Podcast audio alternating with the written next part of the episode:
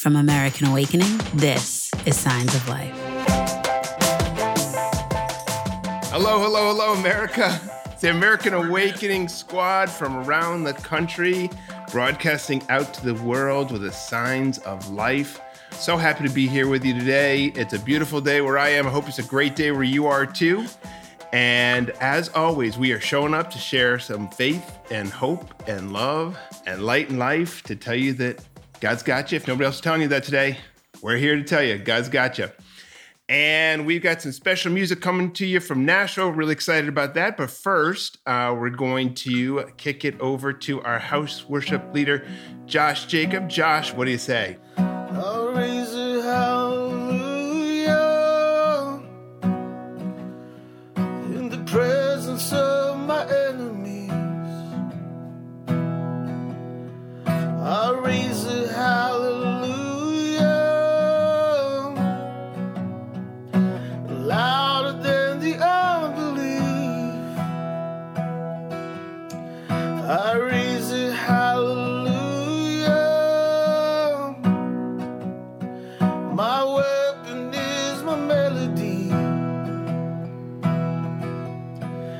I raise a hallelujah.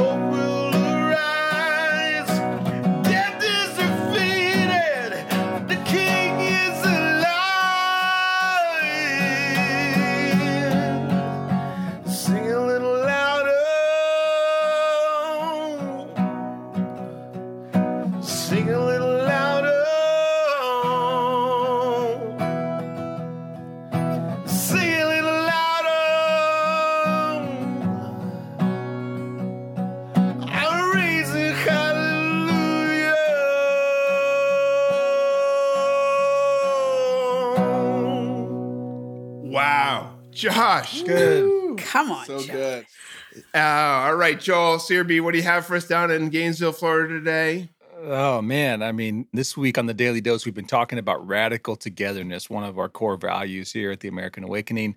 And you know, it's easy to feel like that sounds ridiculous, right? I mean, some of you listening may be far to the left, some may be far to the right, a lot may be in the middle. I don't know where you're standing, but we look around us and it's we've spent thousands of years perfecting the practice of dividing ourselves and becoming tribal. And you know, some people say 2016 was the apex of that. I think that would be wrong because uh, you know we're not killing each other in mass, although there's still certainly hate-driven killings happening every day.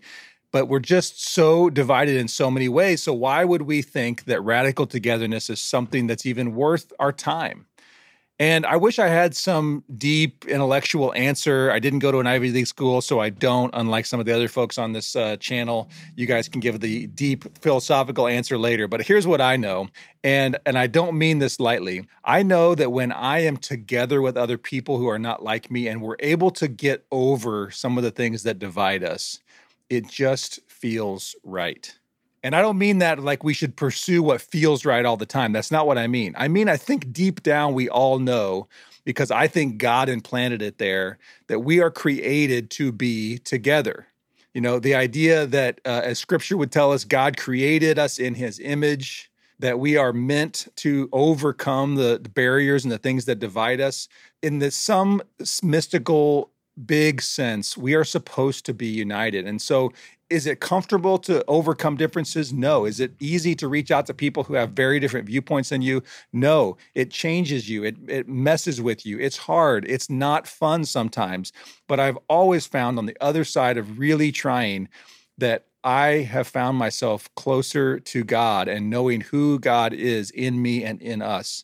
And so, you know, I don't usually say a prayer during this time, but I'm just going to say a very short prayer for us today. And I hope this is real for us. God, if you made us in your image, would you help us to see that image in one another, no matter who the other may be? Amen.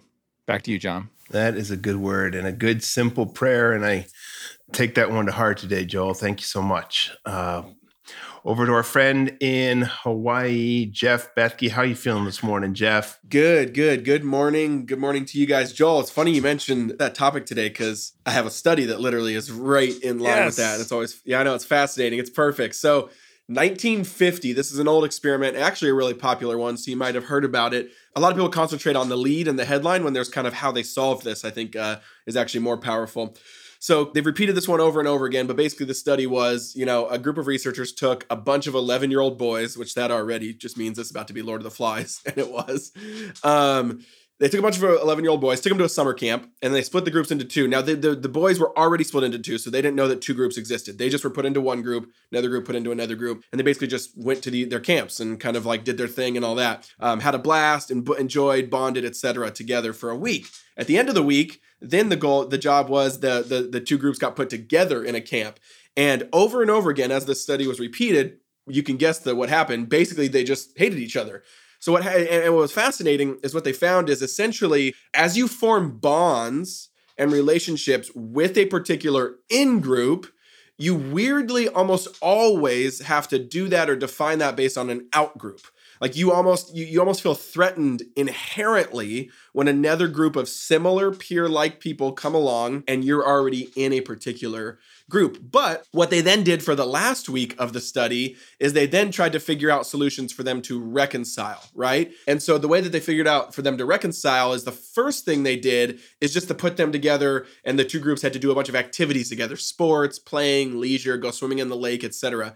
And yet it actually failed. The research says it failed. They still don't like each other. They called each other names. They were mean, etc. But the only place that they started to see some kind of reconciliation is when they actually gave them missions together, meaning they actually had to work together to solve particular problems. So they would give them challenges or puzzles or problems to solve. And then all of a sudden, all their hearts, their personalities, their minds, and their relationships began to soften. And so I think obviously we know what the truth is in there. And that's that, man, I think first of all, we're created for mission. We are people that are created to solve things together as teams. And if we're not doing those things, we almost have too much time to waste. And so we just use our time we waste our time by just not liking each other, calling each other names, and doing those weird kind of games that everyone does. And so that's the mission here, you know, that there is no them, there's only us. And I think the way that we can actually actively every day live that out is by try to solve problems together with other people. So instead of just seeing other people, like Joel said, as someone that we don't like, but see them as an image bearer of God, but actually join and unite forces with them and try to solve problems. And there's something there that just changes everything. So that's something to chew on for today. Love it. That is uh, exactly on point what our partner, One America, uh, works to do with Christians, Muslims, and Jews. The idea of, of when you uh, join forces to work on a common project, which is what um, Andrew Hanauer and the group do, is, is say, hey, you know what, uh, opioids uh, in West Virginia, that issue is not a Christian issue, it's not a Muslim issue, it's not a Jewish issue, it's not a left issue, it's not a right issue, it's a human issue. So let's let's figure out how to serve in that capacity, and somehow or other, Exactly. it helps people see there's something bigger going on out there. So, um, help can come from surprising places is going to be the discussion topic of the day. Uh, a little later on, we've got David Leonard coming from uh, Nashville. But now we're going to kick it over to Marissa to take the segment. I'll take on a few of these stories. So, yeah, again, first, so Belgian researchers today uh, published some findings that uh, a four year old llama named Winter apparently has some antibodies that have neutralized uh, several viruses, including SARS and now corona. This llama has some antibodies, and uh, they they think that they can work on it in uh, in some pilot testing. Uh, they're working to make sure that one, first of all, it's safe to inject humans with llama antibodies, because of course that's not like a definite thing. Um, but they really think that in several months, uh, if that testing goes well, that uh, that there could be something there to help prevent healthy people from getting corona. They're especially working hard uh, to make sure that folks who are working on the front lines um, can again keep working to save us um, and protect themselves at the same time. So that's great. We're rooting for them, and uh, thank you, uh, Winter the llama. We're excited to see what can come from you. Second thing, uh, Native American communities uh, have really been struggling hard during Corona. Um, both the, you know, the virus has been ravaging communities, but also again um, economically, they were, you know, dealing um, with rough times before. This has just made it even worse. Um, they actually, even several communities got together and sued the federal government uh, several weeks ago because money that was set aside for them hadn't actually made its way to them. A bunch of people have been uh, working on their behalf to try to get uh, testing and food and all sorts of things into communities. And uh, in a GoFundMe campaign um, that was raising money for the Navajo Nation and the Hopi Reservation, they uh, they got a surge of um, of donations, and apparently the donations are from uh, folks who are in Ireland, the Irish. Um, and folks at first didn't understand why that was. Apparently, in 1847, members of the Choctaw Nation provided $170, which is about $5,000 today. They provided them that money in relief um, during the famine. And uh, it was not long after uh, the folks who were, uh, well, the Choctaw who gave to them, they had, you know, they were dying from starvation and disease because of the Trail of Tears. Anyway, they gave that money to them. Um, and after all these years, the Irish have remembered. And so folks have been leaving notes with their donations that say things like, Ireland remembers, or from Ireland, 170 years later, the favor is returned. Um, and so folks are wishing them well. Apparently, this GoFundMe campaign has raised more than $2.6 million to give groceries, water supplies, and fabric to something called the Rural Utah Project Education Fund. And the money from the Irish uh, has come to about a half a million dollars. So pay it forward, folks. Who knows when it'll come back to you? Um, that's a good thing. Well, so, okay. Our discussion topic today, um, you know, again, we have some fun stories, and that's good. Uh, but in the vein of uh, Pastor Joel, you know, we're talking about radical togetherness. It's a cornerstone principle of who we are. It's it's what we're about. Um, and if you're anything like me, you've been very disturbed um, over the past few weeks. You know, we're already dealing with Corona, but there's a lot of stories that are coming out uh, violence, hatred, murder around the country. Uh, for instance, again, as a lot of you may already know, some of you may unfortunately have experienced. Um, racist attacks against Asian Americans have skyrocketed since Corona hit us. This past Monday in Michigan, a Family Dollar store security guard was shot dead after telling a customer to just wear a mask, which is state protocol. It's a mandate there. It's what people have to do. Um, that was that was Monday. On Tuesday, a customer wore what appeared to be a KKK hood in a grocery store um, and repeatedly ignored staff requests to remove it. And then just yesterday, two McDonald's employees in Oklahoma City were shot after uh, two customers who had bought food uh, were told to leave the dining area because of, course, coronavirus restrictions. And for the past few days, um, appalled citizens around the country, including a lot of faith leaders, have been calling attention to the Ahmaud Arbery case. Ahmaud was a black man who was followed uh, for a bit and shot down in the middle of the street while jogging in Georgia back in February, all of which was captured on video, and that video has been, you know, shared and reshared all across the internet. And the case is especially infuriating um, to people because apparently local law enforcement down there are saying they can't sort of pursue much and definitely can't arrest anyone because of corona restrictions. So I know people, we all know people are very scared. They are confused. Lots of folks now are unemployed, and everybody's feeling a lot of emotion that's bubbling to the surface around the country. So, guys, we're, we're Christians, we're believers. We know there's a lot of scripture that talks talks about how we're supposed to be peacemakers. We mentioned that earlier this week, how we're supposed to pursue unity, how we're supposed to walk together as one. With everything that's going on in the nation right now, everything's heightened. What are some practical things that we can all do, things that we can implement to help bring some peace and some unity to our immediate communities? Not even big things up here, but right now, where we are, how can people latch onto something that can help bring some peace? Pastor Joel, what have you been yeah. what have you been hearing from friends of yours in your community? Yeah, I mean, uh, my friends of color especially are just really broken over over what's happening, and I think as as a white person, especially, I'll speak to to white folks who may be listening or, or watching you know what i've heard from my friends is i've really just sat and listened with them and tried to just mourn and weep and call for justice in my own ways.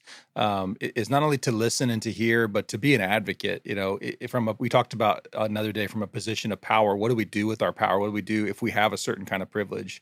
And i'm just a believer that you give it up for for the good of others and for justice. And so to the extent that i can i'm willing and and i'm just saying that out loud so I have I have some practical thoughts or one really practical thing to come back to it, but I don't want to. Let, us keep this thread going, and, and maybe I can share the other one. Hmm.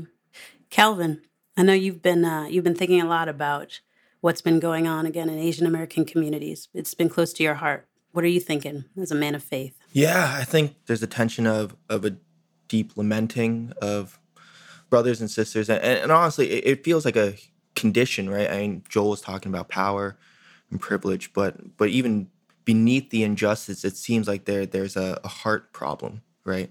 There there's there's something broken there, and I think that brokenness, the reality is that it lies in all of us. You know what I mean? It's it's not just the assailant. It's not it's not just the aggressor, but it, but it the reality is that whether you're the victim or the uh, assailant, that yeah, we're all broken, and so I think there there's a grace there, but uh yeah, especially with the Asian American, I guess, or the rise in in violence and in discrimination. I think again, this is we're just getting a taste of what our our African American brothers and sisters have been experiencing for a long time. But nonetheless, uh, there has been a, a heart to to do something and and respond in a way that is is grace driven. I think something that has always stuck to me is this idea that that grace wins, that grace will break through.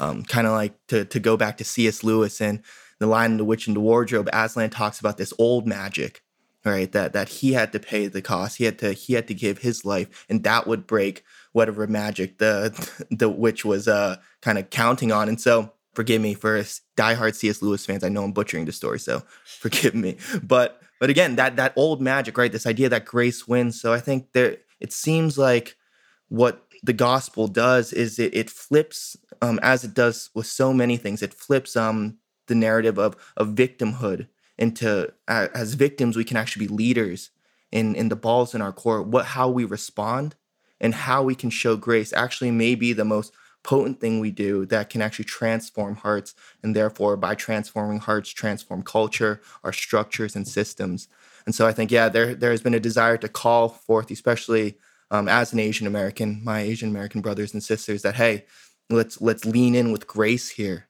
rather than um, by shame or, or shame or, or, pointing out or demanding um, reformation. So, hmm. JK, I know you've been you've been working on togetherness for decades. This is this is who you are. How have you been sort of working through this? What are what are your thoughts as a man of faith leading, you know, the charge, folks coming together? Yeah, I wish I had something um, particularly insightful to offer on this, but I, I think I think the nub of it is to stay in both spaces at the same time. Um, you know, your your heart uh, is heavy with with lament, and it has to be right. How how could it not be? You know, I don't, I don't know Ahmaud's story, but but um, you know, young life, seemingly of great innocence, just snuffed out for no reason, and and and, and symbolic and indicative of, of of so so much wrong over so long.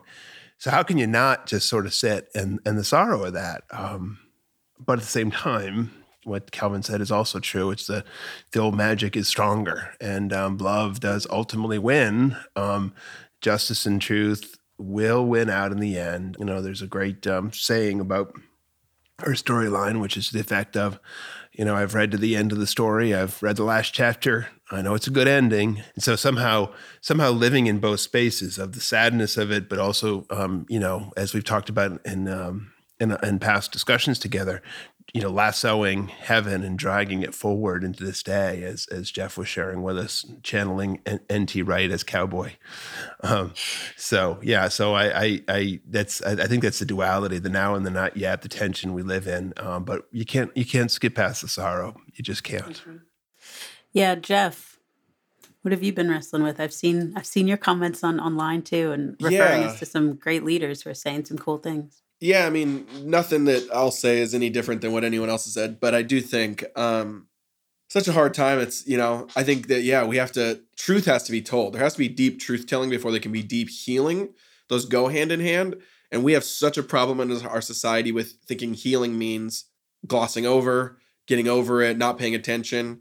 And I just feel like there's, you know, Christians out of anyone else in the world, the, the hard part about that equation of deep truth telling means deep healing is understandably so the hard part about that is that that that takes such huge amounts of vulnerability and really uh, almost just completely spotlights our insecurity right? Because you have to say this like you have to really own something now a lot of people because they're not followers of jesus understandably so then that that's very difficult to do because that goes right to a center of their identity that makes them kind of like you know oh if this is who i am you know what i mean um, but as but it's the opposite is true as followers of jesus like we should be the freest to admit failure, to say this needs to change, and to tell truth because our standing is not our own. Jesus is our righteous, perfect advocate and standing. So we should just, it's kind of like, you know, when I used to play sports, you know, I performed way better on the baseball field when I didn't care really how I played anymore. You know what I mean? Because you just kind of are like, I'm just going to go out and you just, you're so free to fail that you then can kind of just leave it all out on the line. And I think that's true uh, of this stuff. We, we're, we're, we're free to be vulnerable as followers of Jesus. So we need to lead there, you know. And I don't think we're doing a very good job of leading leading in that. Yeah, you know, I totally agree, and I I think this whole notion of uh, of truth telling, right? I mean, for so long, again, we we want to be we want to be nice. We don't want to ruffle any feathers um, inside and outside the church. We want you know we, we want people to be okay with us and them. I wonder if it's if it's time, really, quite honestly, for people of good intent, people of faith, to be, you know, sort of holding folks accountable. And when I say that, I just mean like, like we all hear when people say things, we all hear comments, we all hear things that are not affirming of other people. Um, people are, you know, speaking their truth a lot of times whenever they want to. And I wonder if it's just time for a lot of us to, to speak our truth as well and to say, you know what? I don't know. I, I, I don't know if Jesus feels that that those people are uh, are so unworthy of respect, maybe as as you do. I think I think God kind of created them and everybody else with purpose and with identity and with meaning, and I think we should all kind of. I think if we're Jesus people, I think we should affirm that. Really, come what may, speak the truth. Some things, in terms of demeaning other people, devaluing other people, thinking you could do whatever you want to to people, that's that's not the Jesus way. He wouldn't have done it, and we shouldn't allow it either. Thank you for teeing that up, Marissa. Thank you for sharing your insights, your wonderful insights as always, and all, all of you guys. That was fantastic stuff. Uh, we'll wrap this portion of the show with uh, a little movie line action. Jeff Bethke, you got that for us, brother? Yes, what this one's been waiting in the queue for like a week. This is a good one, and I'm I'm super excited. We are Marshall. Good choice again, Marissa, as always. So yeah, Marina, go ahead and show it. You've got to lay that heart on the line, man. From the soles of your feet, with every ounce of blood you've got in your body, lay it on the line until the final whistle blows. And if you do that, if you do that, we cannot lose. We may be behind on the scoreboard at the end of the game, but if you play like that, we cannot be defeated. The Young Thundering Herd. Oh, thanks so much, Marissa. All right, now to Nashville and Dan Haseltine and David Leonard. Looking forward to seeing you all. There we go. Hi, hello from Nashville. Uh, actually, out in Franklin. And I should just mention, I, I, I actually really love the conversation you all are having today. I, I feel like it's it's pretty important. Um, I I actually have gotten a lot of good uh, help from a book by Ibram X Kendi called "How to Be an Anti-Racist." That actually is a really great resource. And as you guys, you know, just to just to step in line with you on that, it, it matters that we we understand where um, where racist thoughts promote racist ideas and turn into inequity among people and you know we a lot of people balk at that idea of being called a racist um, and and it is a it's a hard thing to take on because it, it carries a lot with it. But it also represents just areas where we look at other people and we don't see them as our equal. And we do it in a lot of different ways for a lot of different reasons. Um, but we've been somewhat brought up and trained to do that. And i i live in a civil war town right now and we are having that conversation every day where we live, uh, what it looks like to be in that kind of space. So, just to reiterate, the conversation is so important. Uh, it's important every day, not not simply when we are presented with information about uh, a circumstance that happens, but also uh, just every day. It should be part of our practice to recognize where are we treating people, where are we thinking about people uh, as less than ourselves. So um, I totally agree with that. Um, it's my great privilege today. Our musical guest is uh, David Leonard. Uh, a couple things, and uh, if if you if you follow David Leonard's uh, on a broader scale, I should just mention our David Leonard today is not a New Zealand cricket player, uh, and our David Leonard today is also not the producer for um, Toto's Four album, which was a great record not the same. But David, or Barenaked Ladies, or oh yes, yes. So, um, but who David actually is is a wonderful musician, founder of the group All Sons and Daughters, the duo. Uh, really, a kind of a breakout uh, folk Christian worship project, and uh, who is now also a worship leader. Um, got to start uh, making music as part of the Jackson Waters group has also collaborated with Will McGinniss and Mark Stuart from Audio Adrenaline on the Know Hope Collective, which is K N O W Hope Collective. It had just some great um, crossover success, I think, between the folk community and the Christian community. And I, uh, I'm just grateful to have him on the show today. He is just, uh, he's kind of a neighbor to me because he's also coming from Franklin, Tennessee, I believe. So, David, how are you today? I'm doing good, man. Thanks for having me. It's good to be on this thing. Man, I appreciate you being on. Are you holding up okay? This is the first question I get to ask everyone because this is such a strange season for really everybody, but for musicians, um, trying to figure out a way to connect with with audiences and just you know either being creative or not being creative based on the anxiety levels. How are you holding up these days? Yeah, I mean the first couple weeks were were pretty tough. Uh, you know, especially here in Nashville where it was raining every day for the first yeah. month. So depression was was setting in pretty heavily. But I run a studio in downtown Franklin, and so we we shut the doors and uh, end up moving a lot of stuff back here to my house. And um, so even like the the change of scenery was a was a cool spark of creativity and it, it's come in waves. There's been moments where I, I feel like I have nothing to contribute, and then there's been moments where I've I feel like the hose is opening up, you know, uh, enjoying the challenges that I have. And that's great. Now, now you also have kind of a particular challenge, which is that you also are a worship leader, correct? Yeah. And so you have to, um, you have to figure out how to kind of lead congregationally via uh, a computer and a camera or some other form. And how has that been for you? it's been convicting, man. It's like uh, I didn't realize how much I was charged by the the interaction between me and the congregation, and it's like this interesting kind of place that we put ourselves in. It's so much about this interaction of of trying to give back to God or to respond to God, and realizing quickly that I'm I am charged by uh, the congregation greatly and so it's it's been an eye opener of going, okay, hey, even when you don't have something that you can feed off of, can you still respond to me?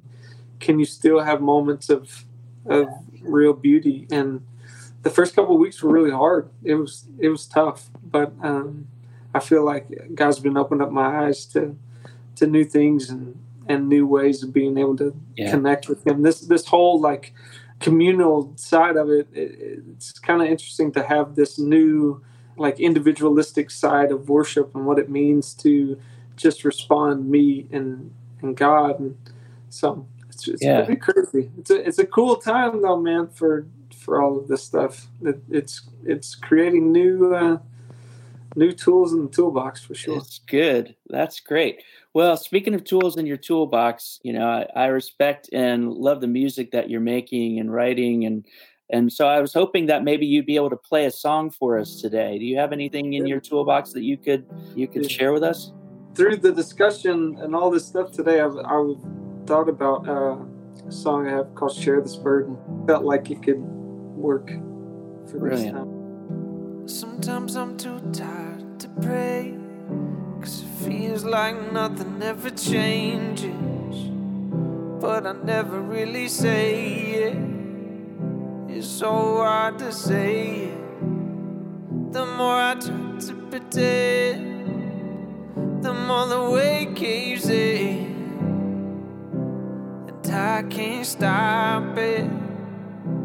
No, I can't stop my soul from crying out. My soul keeps crying out, oh Lord,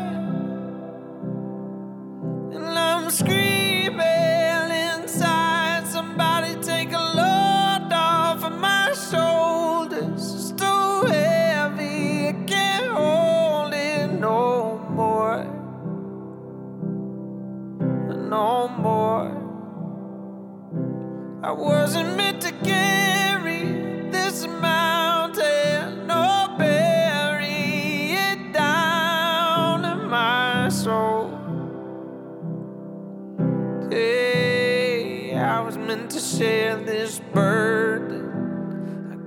fall down to rise. If I wanna live, I gotta die. I gotta know the darkness to show the light. And my soul keeps crying out. My soul keeps crying out.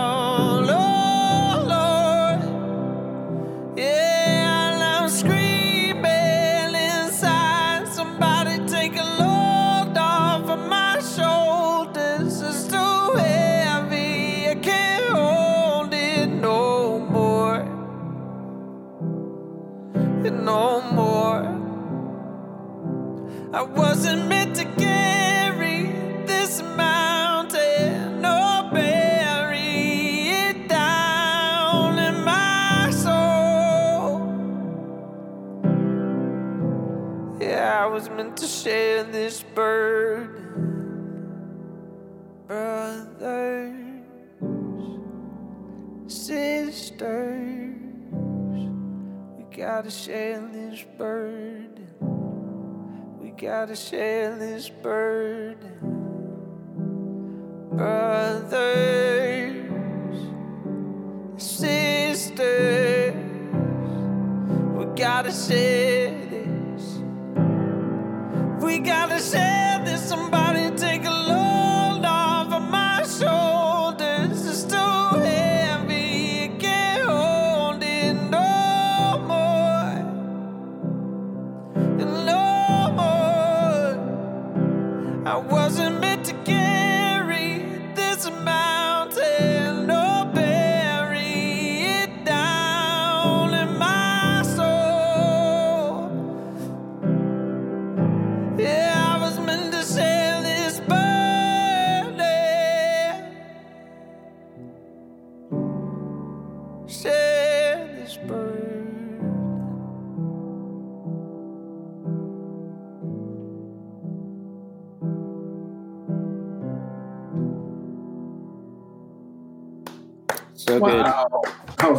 powerful, man. It- you know, I've got a couple songs in that I play with my band, and and we finish them, and it's hard to know how to follow it up. This feels like one of those for you. It's like you finish the song, it's like, well, where do you go from here? Uh, but such a great uh, and powerful uh, message that I think we do all need to hear. Old Irish words. It is in the shelter of each other that the people will live, and that idea of just sharing the burden is is potent. It matters. Um, so what uh what has changed for you in terms of like so you've had to pick now songs that would normally be congregational when you're playing for people uh, at a church.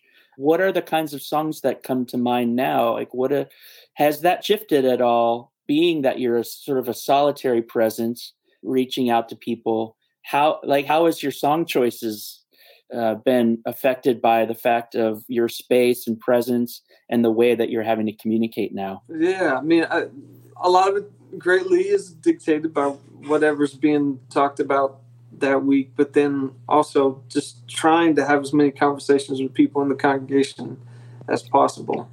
That that's always been kind of a key thing for me and for us when we were doing All Sons and Daughters at the church.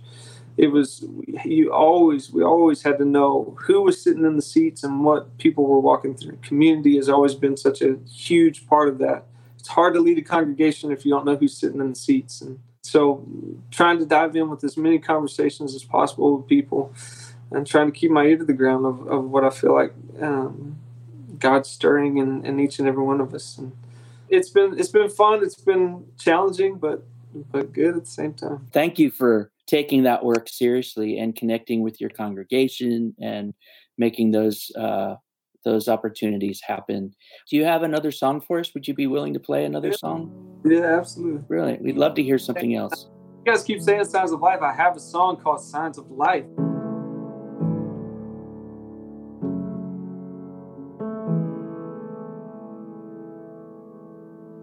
All I ever wanted was somebody to tell me it's okay. My head, I'm my heart, it's such a desolate place. Walking on the surface of the moon, I feel so far away. It's always the same situation for me every day. I might be lonely, might be tired, but at least it's safe. And I keep shouting, but my words keep getting lost in space. And I've been looking for signs, signs of life. And I found in you. Yeah, I found in you. Yeah, and I've been searching the skies like some kind of satellite. Yeah, I found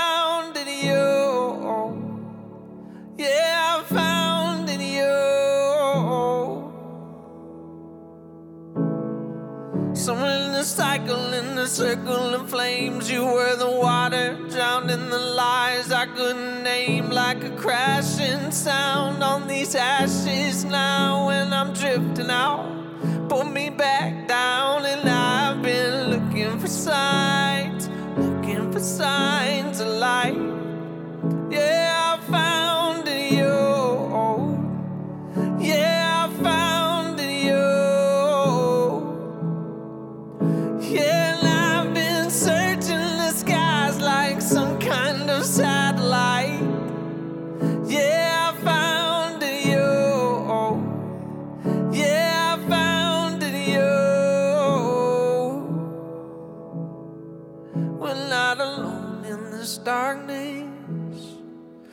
burn like stars in the dead of night. We're not alone in this darkness. We burn like stars in the dead of night. We're not alone in this darkness. We burn like stars in the dead of night. We're not alone in this darkness. We burn like stars in the dead of night. Looking for signs, looking for signs of life.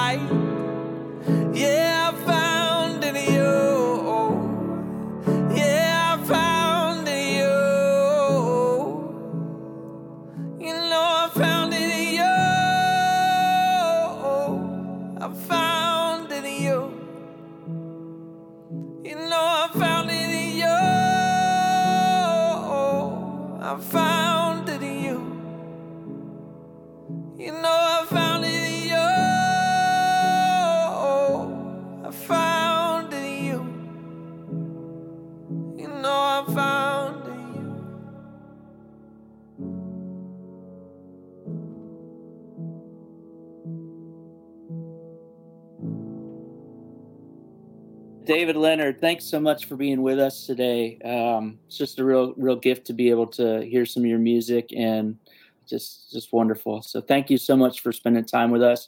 Uh, we do hope that you, uh, you know, in your world and the work that you're doing, uh, the calling that you have, that you would continue to have strength and uh, yeah, endurance, resilience. Keep reaching out to your folks. I think that's that's a big piece of this. So thanks so much. Thankful for what you're doing. It's great to be with you, David, Dan, um, and the rest of the Signs of Life squad. We're thankful for all of you out there. We're uh, keeping you in our prayers every day. We, we gather to pray for everybody's out there um, struggling through this tough time. God's got you. You're going to make it through this time of adversity. It's not going to be easy. It never is when it's hard. But uh, on the other side, um, there is the end of the story. The end of the story is a good one. We've read to the last uh, chapter in the book, and and that tells us that uh, all is going to turn out right. Till we see tomorrow. God bless you all, and keep fighting the good fight. Signs of Life is produced by American Awakening, a campaign for the soul of America committed to slaying the giant of death and despair in this American moment. Signs of Life is made up of Jefferson Bethke, Dan Haseltine, Josh Jacob, John Kingston, Joel Searby, Calvin Lee, Christian Palacios, Marina Pappas, Andy Peterson, and me, Marissa Prince. The show is produced from our headquarters in Lexington, Massachusetts, and you can learn a whole lot more about the movement by visiting our website, americanawakening.us.